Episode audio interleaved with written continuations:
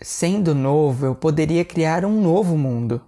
Provavelmente não em 7 dias, mas em tempo suficiente para saber como eu queria que as coisas fossem, porque naquele momento eu não tinha noção alguma de nada.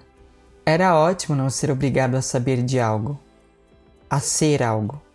Era como se meus pés finalmente pudessem sair do solo e eu, enfim, começasse a levitar.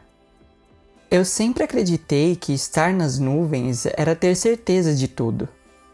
Mas era o oposto. Eu estava acima das nuvens.